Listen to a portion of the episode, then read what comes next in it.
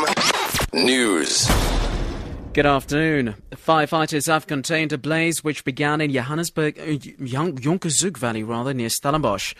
Cape Nature spokesperson of Justin Lawrence says the flames in this section of the Banhoek Valley were also brought under control earlier today.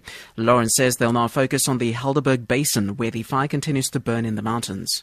There is no immediate threat to life or property in the area, and approximately 3,900 hectares of vegetation has been affected.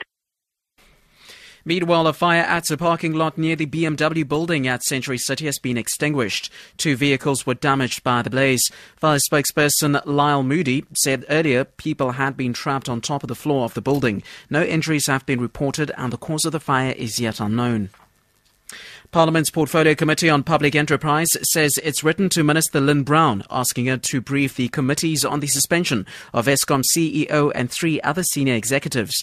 Committee Chairperson Dipo Lecatsi-Duba says they've heard that about the suspension through the media. She says it's important for the committee to be fully briefed on the latest developments at Eskom as soon as possible.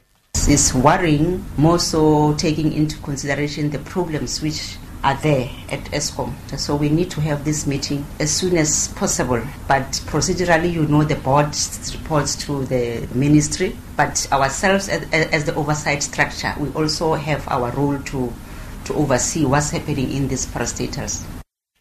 The Oatson municipality in the Little Karoo says it has settled its 9.3 million rand in arrears with Eskom. This after the power utility reportedly threatened to cut power at the end of May. Municipality spokesperson Tobe Komangwangwa says residents owe the municipality millions of rands.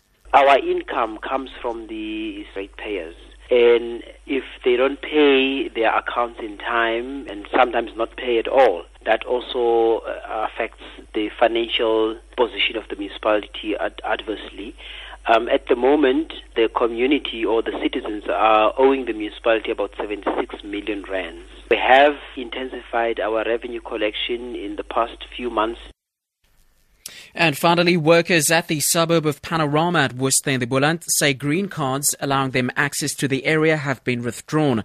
The cards, which were given to garden and domestic workers, are allegedly an initiative from the local community policing forum following a spike in crime. A garden worker who does not want to be named says that one of the employers issued him with a card last year, but this week it was withdrawn. The Human Rights Commission is investigating the matter. For Grip FM News, I'm Eugenie Pateni.